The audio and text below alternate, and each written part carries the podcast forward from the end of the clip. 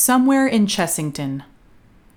My hometown debunks the idea that family-friendly neighborhoods are a thing of the past.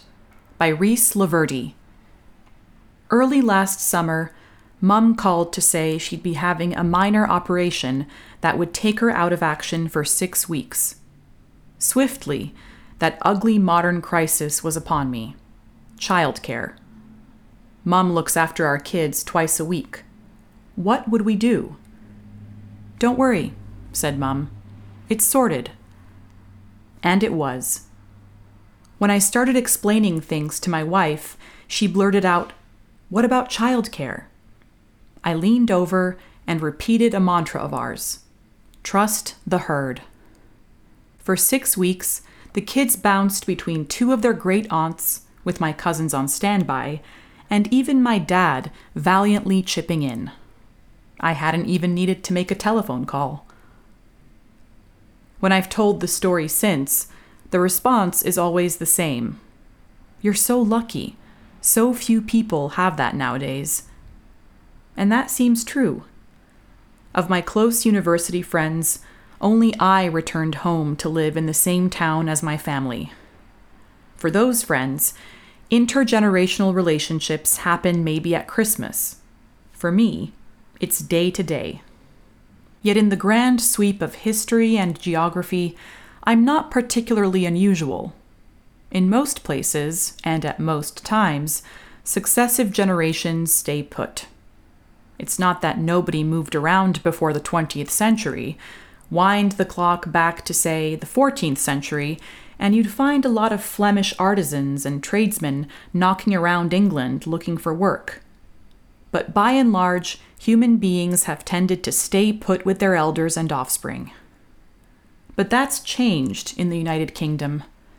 An ancestry survey in 2017 showed that Britons now live on average 100 miles away from where they were born. A generation ago, the average was 5 miles.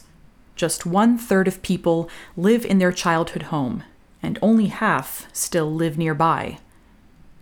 Newspaper reports at the time strangely claimed that this showed the desire to move away was not overwhelming, which seems a bit glass half full to me. My hometown, Chessington, seems to be just about bucking this trend, something for which I'm very grateful. But I'm worried about how long it will stay that way. By rights, Chessington should have long since dissolved indistinctly into the suburban sprawl of London's Zone 6. But quirks of road building give it some surprisingly definite borders. The M25 hems the south. The A3 divides us north and west from leafy Surbiton, made famous by The Good Life. Eastward, everyone knows that once you're past the jet garage on Ruxley Lane, you're into Epsom and Ewell. And so it remains, despite its affluent neighbors, a working-class redoubt of just under 20,000 souls, largely the families of what an outsider might call white van men, builders, plumbers, and electricians. Whether or not they drive vans, they tend to work with their hands, love their wives and kids, and enjoy a drink after work down the pub, of which we have many, nearly double the national average ratio of pubs to people, in fact. Chessington is moderately famous for its zoo and World of Adventures theme park. Others say its best feature is having 2 train stations, twice as many chances to leave. But for whatever reason, people tend to stay put. It's the kind of place where you know your friends' parents and your parents' friends. I am not the only person here with more aunts than Bertie Wooster. In 2017, David Goodhart published The Road to Somewhere, The Populist Revolt and the Future of Politics. Goodhart was pegged as one of the Brexit whisperers, a translator of the disaffected working classes. He framed national divisions as primarily between the anywheres and the somewheres. The anywheres derive their identities from intangibles such as their education and careers. the somewheres derive theirs from a sense of place and local community. The anywheres are not new, exactly. Aristotle remarked on the theoretical dangerousness of someone without a state. In his Politics, he says that he who by nature and not by mere accident is without a state is either a bad man or above humanity. He is like the tribeless, lawless, heartless one, whom Homer denounces. The natural outcast is forthwith a lover of war. He may be compared to an isolated piece at draughts. The anywheres seem particularly ascendant these days, so Goodhart's categories are useful not just for thinking about Brexit, but for understanding 21st century Britain more broadly. The key reason, I think, that Chessington remains a highly intergenerational town is that it is still populated by working-class somewheres. If you stick around in a place, you can't help but form bonds between old and young, within your family and without. How did Chessington get this way? You can trace the place back to Anglo-Saxon days, but for a long time it was just a hamlet, outside the slightly more substantial village of Hook. To this day, one of my mum's more aspirational friends insists she lives in Hook, not Chessington. Chessington really began to develop as a town after the zoo's founding in 1931, soon subsuming Hook. Rows of new builds went up, along with the train line to London built in 1939. The post-World War II suburban boom took it from strength to strength. Half an hour from Waterloo by rail, with good road connections into London, it provided ample work opportunities, growing into a thriving working-class town, insulated from London and Surrey on either side. By the mid-1960s, it was an ideal place to settle down, which is exactly what all my grandparents did. Dave and Pat, my maternal grandparents, were local already. The house Dave was born in is 5 minutes from mine. The welfare state was in its prime, and both worked in the National Health Service, allowing them to buy their family home in 1966. My paternal grandparents, Dan and Maud, hailed from Ireland and the Channel Islands. After serving in the Royal Navy, Granddad Dan could never return to Ireland for fear of Republican reprisals. He and my grandmother met during the war, and after Granddad's career brought him to Surrey in the late 60s, Chessington became their home. UK home building peaked around this time, and he and my granny bought a house on one of several new estates. Granny remained proud for years that theirs had been the show home for the whole estate. So proud, it seems, she didn't change a thing. After they died 50 years later, we discovered they'd not once updated the wiring. In my parents' lifetimes, various other circumstances helped keep Chessington a stable place for family life.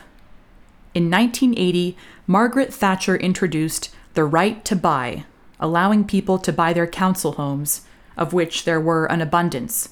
Council housing encompassed more than 30% of homes in the 70s. Despite being opposed to the policy in principle, my dad, like almost everyone else, couldn't turn down the offer. Transportation improved as well. In 1985, Chessington joined the M25 with the completion of Junction 9, opening up a new world of work for my dad as a haulage and demolition driver who eventually set up his own business. Proximity to London always meant prices were somewhat higher than elsewhere. 2 of my aunts had to move out to get on the property ladder before getting back in. But having been populated by working-class folk in the preceding decades and then filled with large amounts of council housing, the town resisted anything resembling gentrification.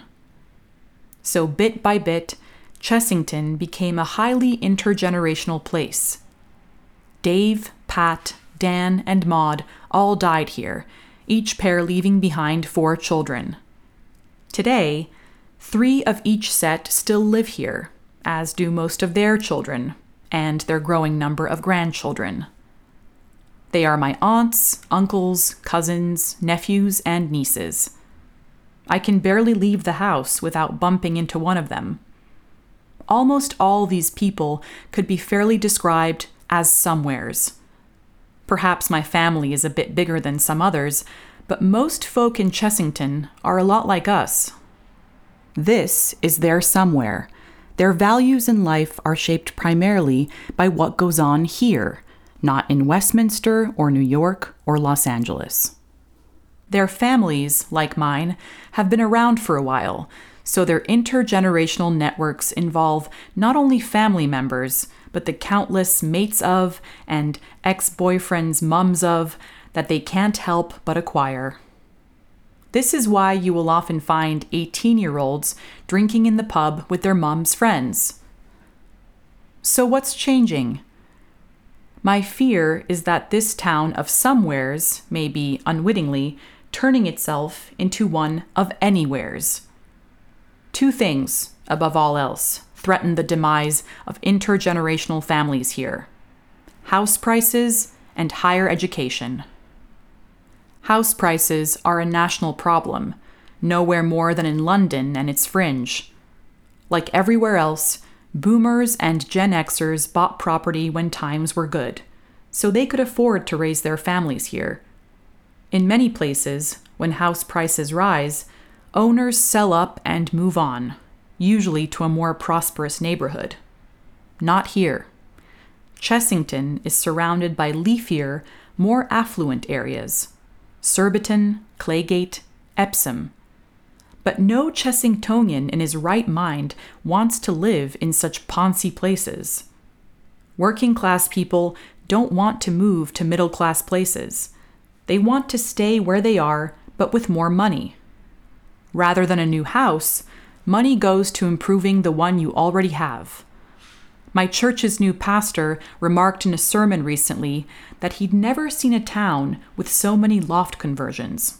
And it's true. Yet the children of these boomer and Gen X homeowners now struggle to afford to live here. Two of my cousins, both with children of their own, have had to move in with their parents to save for a house. Others I know have had to uproot themselves to somewhere cheaper to start their own families, turning intergenerational relationships once maintained on a daily basis into the stuff of WhatsApp groups and bank holiday visits. When their parents eventually die, having likely sold their house to pay for their final years in a nursing home, inflated house prices, exacerbated by the expensive elaboration of loft conversions and extensions, mean there's no way their children will be able to afford what were once their parents' homes. A bubble seems set to burst. When the affluent working-class boomers start dying or selling their homes to pay for care, an affluent middle-class commuter set will arrive in force, likely gentrifying the place, driving prices up even more, and killing off a working-class town once and for all. The younger generations will be scattered to who knows where, like the exiled Cockneys of Essex. Then there's education. In The Road to Somewhere, Goodhart observes that the helter-skelter expansion of higher education and the elevation of educational success as the main marker of social esteem since the early 1990s have powered the triumph of anywhere values over somewhere values in British society. The Further and Higher Education Act 1992 doubled the number of universities in Britain by turning all polytechnic colleges into universities. Before then, the polys were largely associated with STEM qualifications, but after chafing at the snobbery of the established universities, they gradually developed their own creative and humanities degrees. The merits of the 1992 Act are still debated, but it undoubtedly led to an explosive increase in university attendance that continues to this day. Between 1992 and 2016, UK university attendance nearly doubled. Its impact is measurable by me. 1992 is the year I was born, and I was the first person on my mother's side of the family to go to university. The prospectus of our local girls' comprehensive school boasts of its sixth form that the vast majority of students receive the maximum 5 offers from their chosen universities, and most are accepted onto their first choice of university course. One thing this means is that many of these girls won't return home. They'll stay in their uni town, move abroad, or move a few travel zones north into London proper. Those who do return will have immensely weakened their bonds with the place. They're likely to view homecoming as a kind of defeat. And you can understand why. Before they go to university, the stories of 1,001 films and songs drip feed into teenagers' minds, something I call born to run syndrome. Oh baby, this town rips the bones from your back. It's a death trap. It's a suicide rap. We gotta get out while we're young, 'cause tramps like us, baby, we were born to run. Chessington is hardly the kind of derelict East Jesus nowhere that inspired Springsteen in the 70s, but the well-trodden, let's blow this popcorn stand myth is so ingrained by now that it may as well be. The political and ideological chemistry of university, too, is pure acid to familial bonds, invested, as it is, in questioning anything inherited, culture not least. Most young people don't stand a chance of developing a healthy relationship to hearth and hometown. Anywhereism makes great inroads this way. Yet the real tragedy is that this corrosion of intergenerational working-class bonds seems, for the large part, self-inflicted. The somewheres unknowingly, yet willingly, are handing their children over to the anywheres. Despite the explosion of university attendance in the last 30 years, it's still often a badge of honor for many working-class families to send a child to university, so they enthusiastically encourage their children into it. Such working-class aspiration can be a poisoned chalice, as somewhere parents drive their children into the arms of the anywheres. It is dispiriting to see the many teenagers I know ferried unquestioningly along the conveyor belt to university, forever weakening their bonds at home, all for the sake of, in most cases, a dubiously useful degree. Often, their grandparents found their somewhere here. Their parents grew up here close to siblings and cousins. They probably did too. But that's changed. Despite contentment with their own lot, working-class parents often nurse an aspirational streak that supposes that somehow it's better for their children to go off to university. This aspirational streak is exploited by secondary schools, who marshal all their resources to funnel children toward university, since more kids at university looks better for the school. Just before Christmas, my wife, a teacher at a local boys' state secondary school, had a sixth former go missing overnight. He turned up the next day, distressed and scruffy after a night's wandering. He'd had a minor breakdown because of the pressure to apply to university, which he didn't want to do. This is the other way anywhereism wins, through the somewheres' suicide by aspiration. What becomes of these somewhere come anywheres, wherever they end up? Some outcomes are obvious. If they have kids, grandparents are often a long way away, and there is just no replacement for having grandparents close by. But it's about more than that.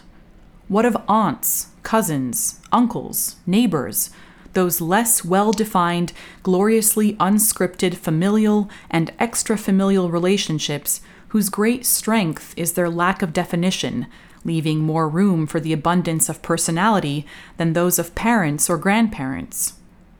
Dylan Thomas wrote, "There are always uncles at Christmas." Gorgeously true, but why not all year round? Who can estimate the value of bumping into an uncle, unrelated to you by blood, at the shops, and him, unprompted, giving you a beefy kiss on the cheek, telling you, "Don't worry about the kids, mister. You're a great dad." My mum attended the aforementioned Girls' Comprehensive in the 70s, and she recalls that hardly anybody went to university. She didn't, nor did any of her friends. She lives literally over the road from her old school and has never really gone anywhere else. She turned 60 this year and is holding two separate parties. The first for ladies only. She invited 100 people, ranging from teenagers to women in their 80s. My cousin's friends were there, because my mum has known them all their lives. Will any of those girls now applying successfully for their 5 university choices be able to throw a 60th birthday party like that? I doubt it. As a Christian, I'm inevitably faced with the question of what the witness of the church should be in a town sliding from somewhere to anywhere. On one level, there is an instinctive Christian reaction of unconcern. After all, our home is heaven. We are but poor wayfaring strangers traveling here below. In Christ there is neither Jew nor Gentile, slave nor free, Chessingtonian nor Londoner. Considered this way, Christians may seem, on the earthly plane, the most anywhere folk of all, our only somewhere being the new creation. Yet grace does not destroy nature, but perfects it. God has marked out our appointed times in history and the boundaries of our lands, and commands us to remain as we were when we were called.